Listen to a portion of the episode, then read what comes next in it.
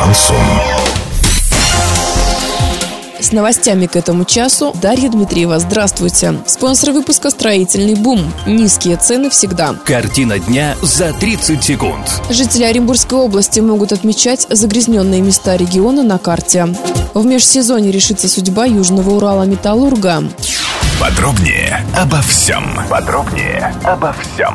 Greenpeace запустила в России новый проект – интерактивную карту СОС-воздух. На ней будут отмечаться объекты, которые загрязняют воздух по всей России. Кроме того, на карте нанесены координаты постов мониторинга и автоматические станции контроля загрязнения атмосферного воздуха. Собирать и уточнять информацию будут волонтеры в регионах.